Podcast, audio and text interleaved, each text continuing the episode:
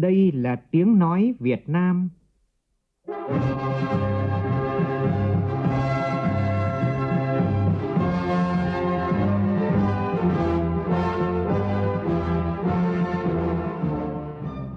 là tiếng nói Việt Nam phát thanh từ Hà Nội, thủ đô nước Cộng hòa Xã hội Chủ nghĩa Việt Nam.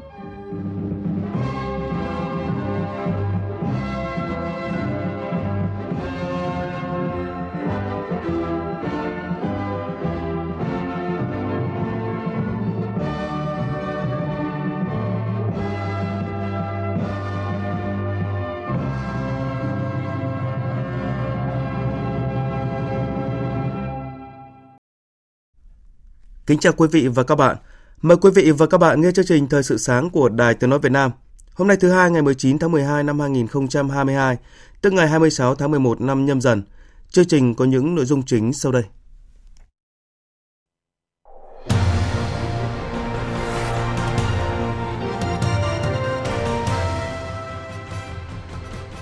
Chương trình nghệ thuật bản hùng ca bầu trời nhân kỷ niệm năm mươi năm chiến thắng Hà Nội Điện Biên Phủ trên không.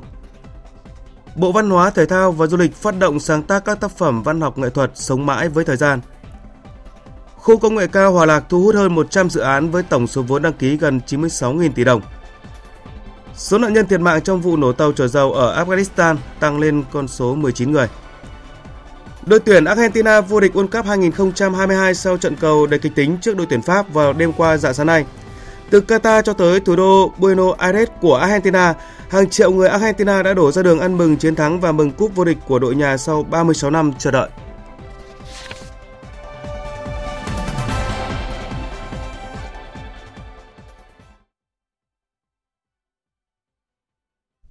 Bây giờ là tin chi tiết.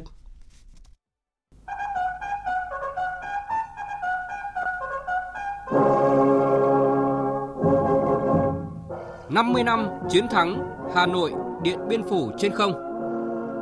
năm mươi năm chiến thắng Hà Nội Điện Biên Phủ trên không. Nhân kỷ niệm năm mươi năm chiến thắng Hà Nội Điện Biên Phủ trên không ngày mười hai tháng mười hai năm một nghìn chín trăm bảy mươi hai, tháng mười hai năm hai nghìn không trăm hai mươi hai. Và tối qua, Tổng cục Chính trị Quân đội Nhân dân Việt Nam chỉ đạo Trung tâm Phát thanh Truyền hình Quân đội phối hợp với Quân chủng Phòng không Không quân tổ chức chương trình nghệ thuật Bản hùng ca bầu trời. Đến dự chương trình có Ủy viên Bộ Chính trị, Bộ trưởng Bộ Quốc phòng, Đại tướng Phan Văn Giang. Chương trình được đầu tư công phu về nội dung và chất lượng nghệ thuật, kết hợp giữa các phóng sự sinh động với những tác phẩm nghệ thuật đã đi cùng năm tháng và được xây dựng theo kết cấu ba phần. Phần một, bản lĩnh và trí tuệ Việt Nam, giúp khán giả hiểu sâu sắc hơn về tầm nhìn chiến lược và chỉ đạo chuẩn bị của Trung ương Đảng và Chủ tịch Hồ Chí Minh, dự đoán thiên tài của Bác về ý định Mỹ dùng máy bay chiến lược B năm mươi hai đánh phá Hà Nội và một số tỉnh, thành phố miền Bắc. Những hy sinh xương máu và trí tuệ bản lĩnh của quân và dân ta để tìm ra cách đánh B năm mươi hai sẵn sàng đối đầu với không quân Mỹ. Phần hai. Chuyện kể từ bầu trời, phản ánh những câu chuyện kể của các phi công đã chiến đấu và bắn hạ máy bay Mỹ, những đau thương mất mát do đế quốc Mỹ gây ra cho người dân Hà Nội và một số tỉnh, thành phố miền Bắc trong cuộc tập kích đường không bằng B năm mươi hai tháng mười hai năm một nghìn chín trăm bảy mươi hai. Phần ba. Bản hùng ca bầu trời, nhấn mạnh ý nghĩa to lớn của chiến thắng Hà Nội Điện Biên Phủ trên không tháng mười hai năm một nghìn chín trăm bảy mươi hai, buộc Mỹ phải ký Hiệp định Paris chấm dứt chiến tranh, lập lại hòa bình ở Việt Nam. Chiến thắng là bước ngoặt của cuộc kháng chiến chống Mỹ cứu nước của dân tộc ta. Đứng lên từ bom đạn đau thương, Hà Nội, Hải Phòng và cả nước đã phát triển lớn mạnh không ngừng. Tiếp nối truyền thống tự hào của thế hệ cha anh, quân đội nói chung, quân chủng phòng không không quân nói riêng, ngày càng được đầu tư xây dựng lớn mạnh, vững bước trên con đường xây dựng hiện đại, bảo vệ vững chắc Tổ quốc Việt Nam xã hội chủ nghĩa. Hướng tới chào mừng kỷ niệm một trăm năm ngày thành lập Đảng Cộng sản Việt Nam và tám mươi lăm năm ngày Quốc khánh nước Cộng hòa xã hội chủ nghĩa Việt Nam. Và tối qua tại thành phố Hải Phòng, Bộ Văn hóa, Thể thao và Du lịch phối hợp với Ủy ban Nhân dân thành phố Hải Phòng tổ chức lễ phát động sáng tác các tác phẩm văn học nghệ thuật sống mãi với thời gian. Ông Nguyễn Trọng Nghĩa, Bí thư Trung ương Đảng, trưởng Ban Tuyên giáo Trung ương dự lễ phát động. Phóng viên Thanh Nga, thường trú khu vực Đông Bắc đưa tin. Các sáng tác dự thi hướng tới đề tài về cách mạng trong thời kỳ đổi mới, ca ngợi truyền thống lịch sử vẻ vang của Đảng, cuộc đời và sự nghiệp của Chủ tịch Hồ Chí Minh vĩ đại, những thắng lợi và những thành tựu to lớn của đất nước, phản ánh những tấm gương người tốt việc tốt, xây dựng nhân cách con người Việt Nam trước tình hình và yêu cầu mới, đấu tranh phê phán, đẩy lùi cái xấu, cái ác, các quan điểm, hành vi sai trái, suy thoái tư tưởng đạo đức, lối sống tiêu cực, vân vân. Cuộc phát động sáng tác các tác phẩm văn học nghệ thuật sống mãi với thời gian là hoạt động rất có ý nghĩa nhằm tạo ra những tác phẩm văn học nghệ thuật xuất sắc, có giá trị cao về tư tưởng nghệ thuật trong thời kỳ mới, thiết thực triển khai thực hiện các quan điểm, chủ trương của Đảng về xây dựng và phát triển nền văn học nghệ thuật Việt Nam. Ông Nguyễn Trọng Nghĩa, Bí thư Trung ương Đảng, Trưởng ban Tuyên giáo Trung ương đề nghị: Đối với Bộ Văn hóa, Thể thao và Du lịch, đề nghị các đồng chí tiếp tục quan tâm bồi dưỡng đội ngũ văn nghệ sĩ, những tài năng nghệ thuật của đất nước, tạo mọi điều kiện thuận lợi để đội ngũ văn nghệ sĩ hoạt động, phát huy khả năng sáng tạo nghệ thuật, xây dựng các tác phẩm có chất lượng cao, mang đậm bản sắc văn hóa dân tộc. Nhà thơ Nguyễn Quang Thiều, Chủ tịch Hội Nhà văn Việt Nam đánh giá cuộc phát động sáng tác các tác phẩm văn học nghệ thuật sống mãi với thời gian đã đặt văn học nghệ thuật lên một tầm cao mới, góp phần hiện thực hóa, đời sống hóa toàn bộ tinh thần văn hóa của Đảng và Nhà nước đã đặt ra, đánh thức lương tri của các văn nghệ sĩ. Cuộc phát động này không chỉ là một phát động thông thường, mà ở đây có thể gọi đó là một lời kêu gọi lương tri của các văn nghệ sĩ.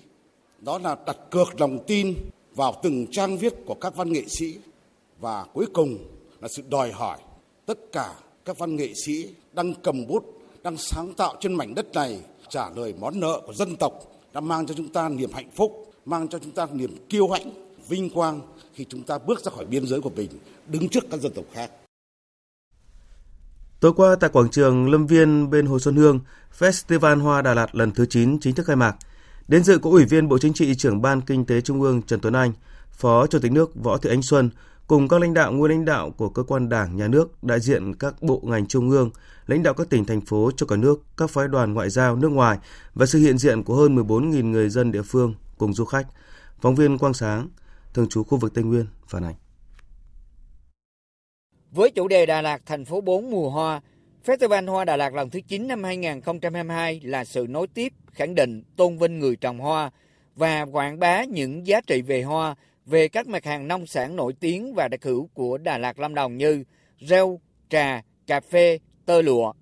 Trong đó, sản phẩm hoa đã trở thành biểu tượng đẹp của thành phố du lịch Đà Lạt và trở nên nổi tiếng không chỉ trong nước mà còn vươn xa đến nhiều nước trên thế giới. Ngành hoa nơi đây đã thật sự mang lại nguồn thu lớn, góp phần quan trọng vào sự phát triển kinh tế xã hội chung của tỉnh Lâm Đồng. Phát biểu khai mạc, ông Trần Văn Hiệp, Chủ tịch Ủy ban Nhân dân tỉnh Lâm Đồng nhấn mạnh: Festival Hoa Đà Lạt lần thứ chín khẳng định các giá trị nhân văn to lớn đã được lớp lớp người Đà Lạt hăng say tạo dựng, cống hiến để hoa Đà Lạt không chỉ để thưởng lãm, để làm đẹp cho đời, mà thực sự mang lại những hiệu quả kinh tế thiết thực cho cả vùng đất Nam Tây Nguyên kiên cường trong quá khứ, bản lĩnh trong hiện tại và sáng tạo trong tương lai, với quyết tâm trở thành tỉnh khá vào năm hai không hai lăm. Phát biểu tại đêm lễ khai mạc, Phó Chủ tịch nước Võ Thị Ánh Xuân cho rằng, sau gần một trăm ba mươi năm hình thành và phát triển, Đà Lạt thành phố ngàn hoa không chỉ khẳng định vị thế là trung tâm chính trị, hành chính, kinh tế, văn hóa của tỉnh Lâm Đồng, mà còn góp phần tích cực phát triển vùng Tây Nguyên nhanh và bền vững. Festival Hoa Đà Lạt lần thứ chín là lễ hội đặc sắc, có tác động thiết thực, vừa tôn vinh vẻ đẹp riêng của Đà Lạt, vừa thúc đẩy sự phát triển ngành nghề sản xuất, kinh doanh và xuất khẩu hoa, nông sản đã được công nhận thương hiệu Đà Lạt kết tinh kỳ diệu từ đất lành. Tại tỉnh Kanagawa của Nhật Bản vừa diễn ra lễ kỷ niệm năm mươi năm ngày người dân tỉnh này chặn xe tăng mà quân đội Mỹ dự định đưa vào chiến trường miền Nam Việt Nam. Buổi lễ do Ủy ban Hòa bình tỉnh Kanagawa tổ chức với chủ đề kỷ niệm năm mươi năm chặn xe tăng đến chiến trường Việt Nam, cùng mưu cầu cuộc sống hòa bình và nói không với chiến tranh.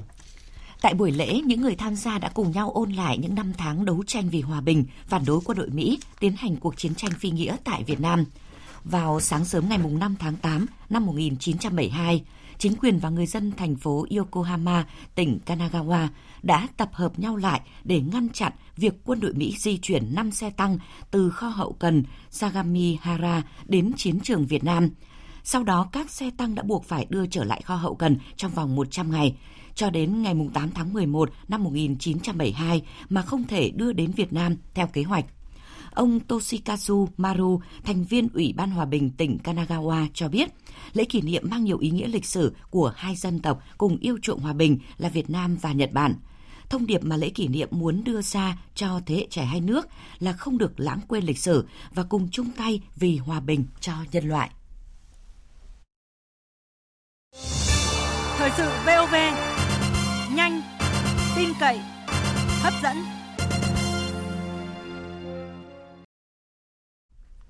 Thưa quý vị, chỉ trong tháng mười một vừa qua, khu công nghệ cao Hòa Lạc thu hút được ba dự án đầu tư với tổng số vốn đăng ký lên đến một nghìn một trăm tỷ đồng. Như vậy, tính đến nay, khu công nghệ cao Hòa Lạc đã thu hút được hơn một trăm dự án đầu tư với tổng vốn đầu tư đăng ký khoảng chín mươi lăm nghìn bảy trăm tỷ đồng trên tổng diện tích hơn ba trăm bảy mươi héc ta. Phóng viên Đài tiếng nói Việt Nam thông tin. Khu công nghệ cao Hòa Lạc đã vượt qua giai đoạn khó khăn nhất mang tính quyết định trong quá trình hình thành và phát triển để bắt đầu chuyển sang giai đoạn bứt phá mạnh mẽ trong công tác thu hút đầu tư phát triển khoa học công nghệ.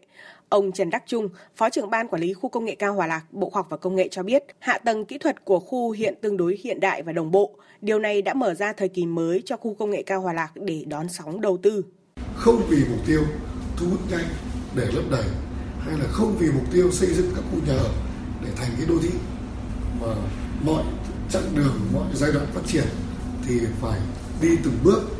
Ví dụ như là hoạt động nghiên cứu sản xuất đến đâu thì các dịch vụ và hậu cần sẽ theo đi theo đó để đảm bảo là trong quá trình ấy sự phát triển giữa các lĩnh vực ngành nghề trong khu, kể cả lĩnh vực cốt lõi là khoa học công nghệ cũng như lĩnh vực hỗ trợ hay là dịch vụ để nó song hành cùng với nhau.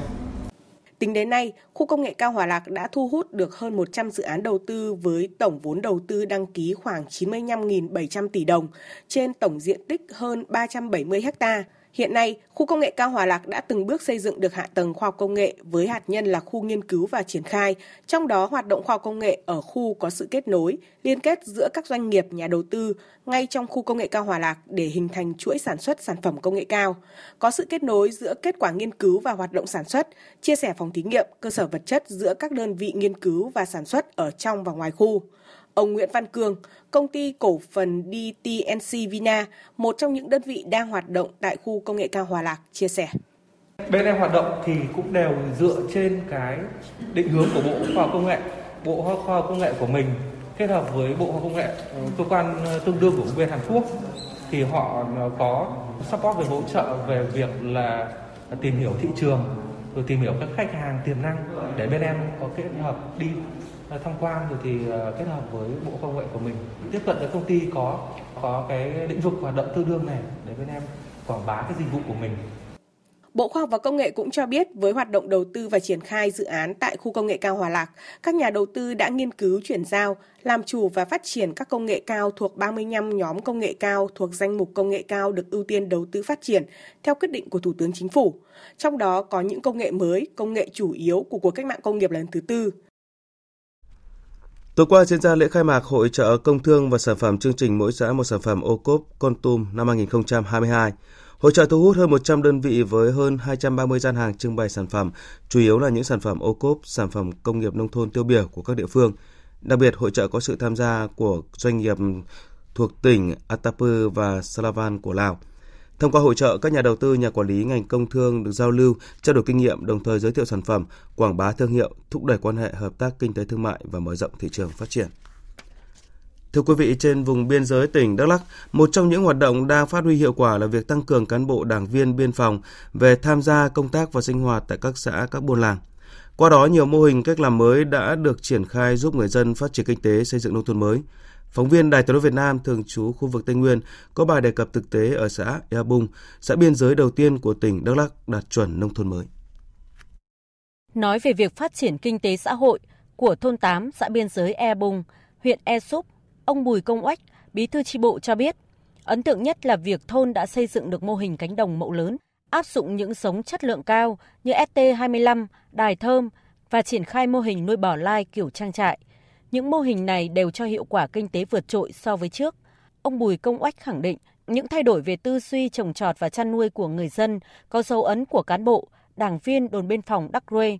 Từ ngày mà có cán bộ biên phòng về sinh hoạt cùng với chi bộ, về cái phát triển kinh tế của nhân dân thì như vậy là rất là mạnh. Phải nói đến cái sự chỉ đạo sát sao của đảng ủy cũng như là các đồng chí biên phòng là như vậy là tham mưu cho chi bộ về như vậy rất nhiều những cái nội dung sát thực về như vậy là phát triển kinh tế. là người đầu tiên triển khai mô hình nuôi bò lai kiểu trang trại ở Ebung. Ông Đỗ Xuân Trường, bí thư chi bộ thôn năm cho biết. Cán bộ biên phòng là cầm tay chỉ việc, thậm chí là đã góp vốn để là hỗ trợ cho bà con chăn nuôi để tạo cái cái điều kiện là, là phát triển kinh tế gia đình, sau đó giảm nghèo. Bà con chăn nuôi là đã bắt đầu có hiệu quả. Thượng tá Phạm Đức Khá, chính trị viên đồn biên phòng Đắc Rê cho biết, ở vùng sâu đất đai khô cằn Ebung, khó khăn nhất là làm sao nâng cao đời sống bà con, cuộc sống người dân có ổn định, phát triển thì biên giới sẽ vững mạnh, chủ quyền được đảm bảo.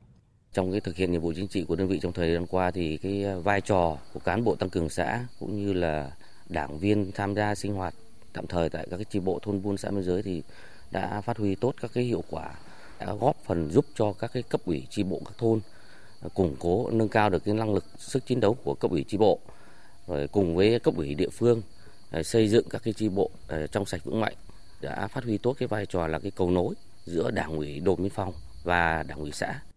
Năm hai nghìn không trăm hai mươi mốt, xã Ebung đã được công nhận đạt chuẩn nông thôn mới và đây là xã đầu tiên trên biên giới của Đắk Lắk về đích chương trình này. Xây dựng nông thôn mới đang gắn liền chặt chẽ với xây dựng thế trận biên phòng toàn dân vững chắc ở biên giới Ebung. Do ảnh hưởng của không khí lạnh phía Bắc và gió mùa Đông Bắc, các hãng hàng không buộc phải điều chỉnh kế hoạch bay Tuy Hòa, Côn Đảo, Phú Quốc.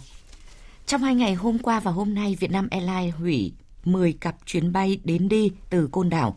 Cũng do ảnh hưởng của thời tiết xấu, được dự báo kéo dài đến ngày hai mươi tháng mười hai, các chuyến bay của Vietnam Airlines đến đi từ Tuy Hòa, Côn Đảo có thể tiếp tục thay đổi kế hoạch khai thác. Do gió quá lớn nên nhiều chuyến bay từ thành phố Hồ Chí Minh, Hà Nội và quốc tế đến sân bay Phú Quốc sáng qua không thể hạ cánh. Đến khoảng mười lăm giờ cùng ngày, khi gió đã ổn định, Cảng hàng không quốc tế Phú Quốc mới cấp phép cho các chuyến bay đi đến Phú Quốc để giải quyết tình trạng ùn ứ tại sân bay, đồng thời phối hợp với các hãng hàng không để hỗ trợ cho hành khách bị hoãn chuyến.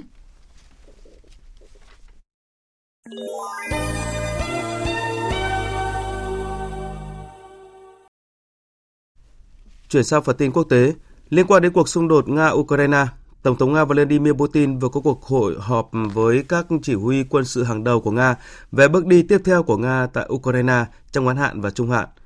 Cuộc họp diễn ra sau lời cảnh báo của Tổng thống Putin hồi đầu tháng rằng hoạt động quân sự của Nga ở Ukraine có thể là một quá trình lâu dài. Thực tế, đến nay cuộc xung đột đã bước sang tháng thứ mười nhưng vẫn chưa có dấu hiệu hạ nhiệt. Đại diện Iran và Ả Rập Xê Út dự kiến tổ chức gặp nhau bên lề hội nghị thượng đỉnh khu vực với Iraq vào hôm nay. Phóng viên Ngọc Thạch, thường trú Ai Cập, theo dõi khu vực Trung Đông, đưa tin. Đây là một sự kiện quan trọng và là điểm khởi đầu cho sự trở lại của các cuộc đàm phán song phương. Đại sứ Iran tại Liban, Amani cho biết các cuộc đàm phán trước đó chỉ dừng ở mức bất đồng về các ưu tiên như vấn đề Yemen hay vấn đề mở lại đại sứ quán ở hai nước. Đáng chú ý trước đó, hai bên đã tổ chức năm vòng đàm phán do Iraq làm trung gian. Hai bên cũng sẵn sàng khôi phục quan hệ ngoại giao song phương vốn bị cắt đứt vào đầu năm hai nghìn không trăm mười sáu sau khi lãnh sự quán Ả Rập Xê Út ở Mashhad, Iran bị tấn công. Sau năm vòng đàm phán an ninh giữa Iran và Ả Rập Xê Út, hai bên đã nhất trí chuyển đối thoại sang cấp độ chính trị. Số người thiệt mạng trong vụ nổ tàu chở dầu gây cháy bên trong một đường hầm ở tỉnh Pakwan, miền đông Afghanistan đã lên đến mười chín người và ba mươi hai người khác bị thương. Hiện lực lượng cứu hộ đã dập tắt được đám cháy và đang cố gắng tìm kiếm những người có thể còn sống sót. Nhiều người dân địa phương chứng kiến vụ việc cho rằng con số thương vong có thể sẽ lớn hơn nhiều. Đường hầm Salang cao ba nghìn bốn trăm mét so với mực nước biển, nối thủ đô Kabul của Afghanistan với tám tỉnh phía Bắc là một con đường quan trọng và huyết mạch ở Afghanistan. Indonesia sẽ thắt chặt an ninh trước, trong và sau dịp nghỉ lễ Giáng sinh và đón năm mới hai nghìn không trăm hai mươi ba để đảm bảo an toàn trật tự xã hội. Phóng viên Võ Giang, thường trú tại Indonesia, đưa tin. Người đứng đầu cảnh sát quốc gia Indonesia, tướng Listio Sigit Parabovo cho biết khoảng một trăm mười sáu nghìn cảnh sát sẽ được triển khai trên khắp đất nước Indonesia trong một chiến dịch mang tên Chiến dịch Ngọn Nến. Chiến dịch này kéo dài gần hai tuần từ ngày hai mươi hai tháng mười hai năm hai nghìn không trăm hai mươi hai đến ngày ba tháng một năm hai nghìn không trăm hai mươi ba, gồm các hoạt động cao điểm giám sát an ninh ở các địa điểm công cộng, cơ sở tôn giáo, trung tâm thương mại, danh thắng du lịch. Theo tướng Listio, các quy định hạn chế lượng xe dựa trên biển số chẵn lẻ có thể được áp dụng tại một số tuyến phố và địa điểm du lịch khi lưu lượng giao thông trở nên quá đông đúc vào dịp nghỉ lễ cuối năm. Bộ Giao thông Indonesia ước tính số lượng người đi lại trong kỳ nghỉ cuối năm nay có thể lên tới bốn mươi bốn triệu người. Trong khi đó, công ty điều hành đường thu phí Jasa Marga ước tính hơn hai phẩy bảy triệu phương tiện sẽ rời đại đô thị Jakarta trong kỳ nghỉ lễ, tăng tám phẩy bốn phần trăm so với lượng giao thông ngày thường. Theo hãng tin Reuters, hôm qua nhiều tuyến phố tại các thành phố lớn của Trung Quốc vắng lặng một cách kỳ lạ khi người dân lựa chọn ở nhà để tự bảo vệ bản thân và gia đình trước làn sóng covid mười chín đang tấn công các trung tâm đô thị từ Bắc đến Nam. Dẫn lời một số chuyên gia y tế Trung Quốc, hãng tin Reuters cho biết nước này hiện trải qua làn sóng đầu tiên trong ba đợt lây nhiễm dự báo xảy ra vào mùa đông năm nay.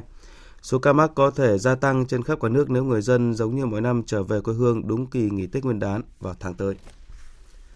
Các nhà nghiên cứu của Israel vừa phát hiện ra những sợi bông cổ có niên đại khoảng bảy nghìn năm tuổi ở Tel Stab, một ngôi làng nằm ở thung lũng Beisan gần biên giới với Jordani và phía bắc bờ Tây. Theo các nhà nghiên cứu, đây là một ngôi làng lớn trong thời kỳ đồ đá cũ, phát triển mạnh mẽ trong các thời kỳ chuyển tiếp giữa xã hội nông nghiệp nhỏ và các thành phố đô thị lớn. Đây cũng là những bằng chứng sớm nhất ở vùng cận đông cổ đại về việc sử dụng những sợi bông trong xã hội trước đây. Tiếp theo là nhật ký World Cup hai không hai hai.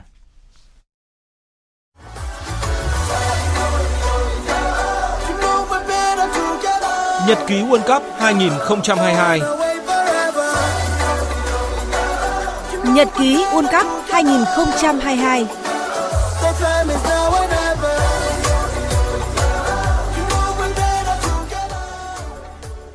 Thưa quý vị, đêm qua diễn ra trận chung kết World Cup được coi là kịch tính nhất trong lịch sử giữa đội tuyển Argentina và đội tuyển Pháp. Các cầu thủ Argentina nhập cuộc chủ động liên tiếp tạo ra những cơ hội sau tiếng còi khai cuộc với màn trình diễn ấn tượng của Lionel Messi và Di Maria. Ưu thế được cụ thể hóa giữa hiệp một khi cả hai cầu thủ này đều ghi bàn nhân đôi cách biệt cho đội tuyển Argentina.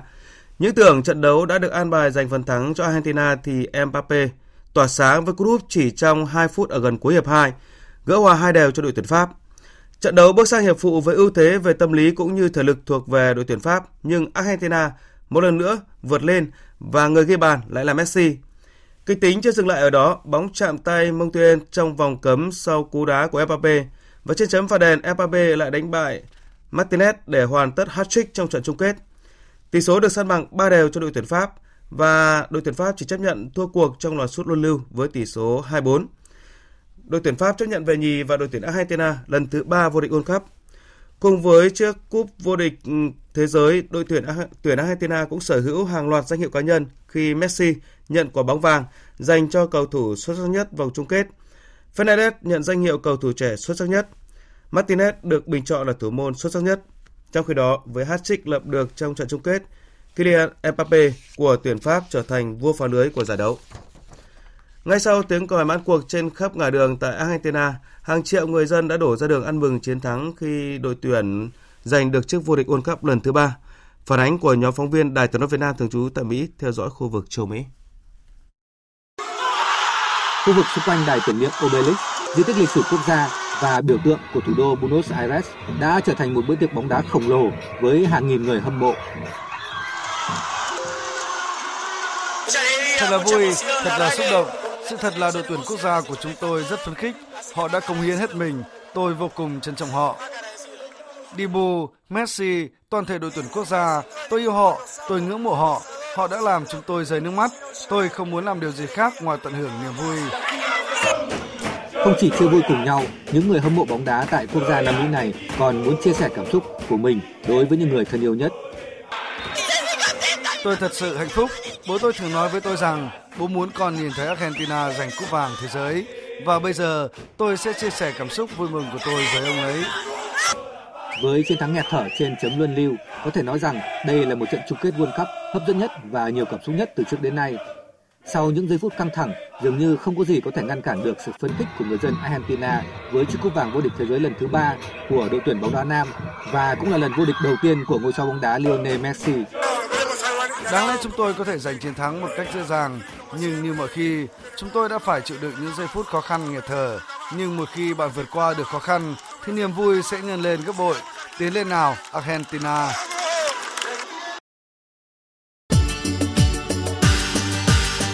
Dự báo thời tiết. Khu vực Bắc Bộ, ngày nắng, đêm không mưa, sáng sớm có nơi có sương mù, gió Đông Bắc cấp hai, cấp ba, trời rét, vùng núi rét đậm, rét hại. Có khả năng xảy ra băng giá, sương muối, nhiệt độ từ tám đến hai mươi mốt độ, vùng núi có nơi thấp nhất dưới bảy độ, vùng núi cao có nơi dưới hai độ. Khu vực từ Thanh Hóa đến Thừa Thiên Huế, phía Bắc ngày nắng, đêm không mưa, sáng sớm có nơi có sương mù, phía Nam có mưa vài nơi, gió Bắc đến Tây Bắc cấp ba, trời rét, có nơi trời rét đậm, nhiệt độ từ chín đến hai mươi độ.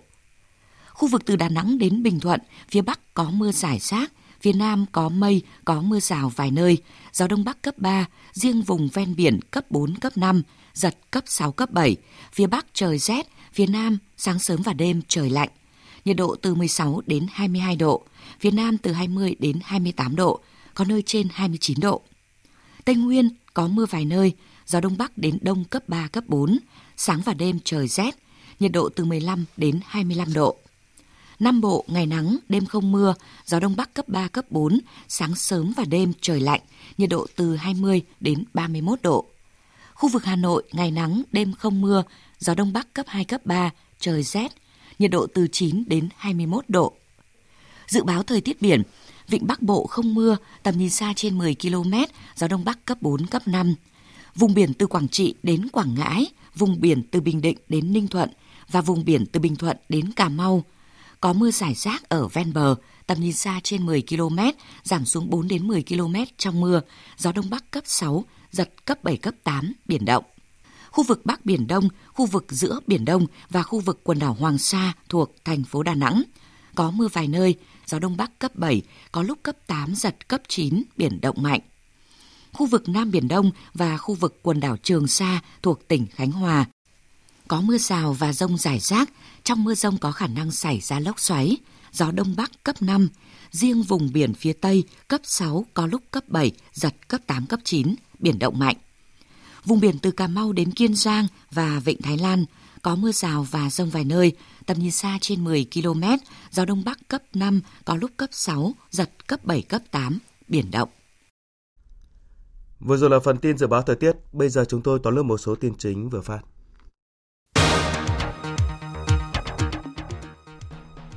Tối qua tại Hà Nội diễn ra chương trình nghệ thuật Bản Hùng ca bầu trời nhân kỷ niệm năm mươi năm chiến thắng Hà Nội Điện Biên Phủ trên không. Chương trình được đầu tư công phu về nội dung và chất lượng nghệ thuật, kết hợp giữa các phóng sự sinh động với những tác phẩm nghệ thuật đi cùng năm tháng. Khu công nghệ cao Hòa Lạc đã hoàn thiện toàn bộ hạ tầng kỹ thuật đồng bộ hiện đại, mở ra thời kỳ mới đón sóng đầu tư chất lượng cao. Đến nay, khu công nghệ đã thu hút hơn một trăm dự án với tổng vốn đầu tư gần chín mươi sáu nghìn tỷ đồng. Đội tuyển Argentina vô địch World Cup hai không hai hai sau trận cầu kịch tính trước đội tuyển Pháp vào đêm qua. Từ Qatar cho tới thủ đô Buenos Aires của Argentina, hàng triệu người Argentina đã đổ ra đường ăn mừng chiến thắng và mừng cúp vô địch của đội nhà sau ba mươi sáu năm chờ đợi.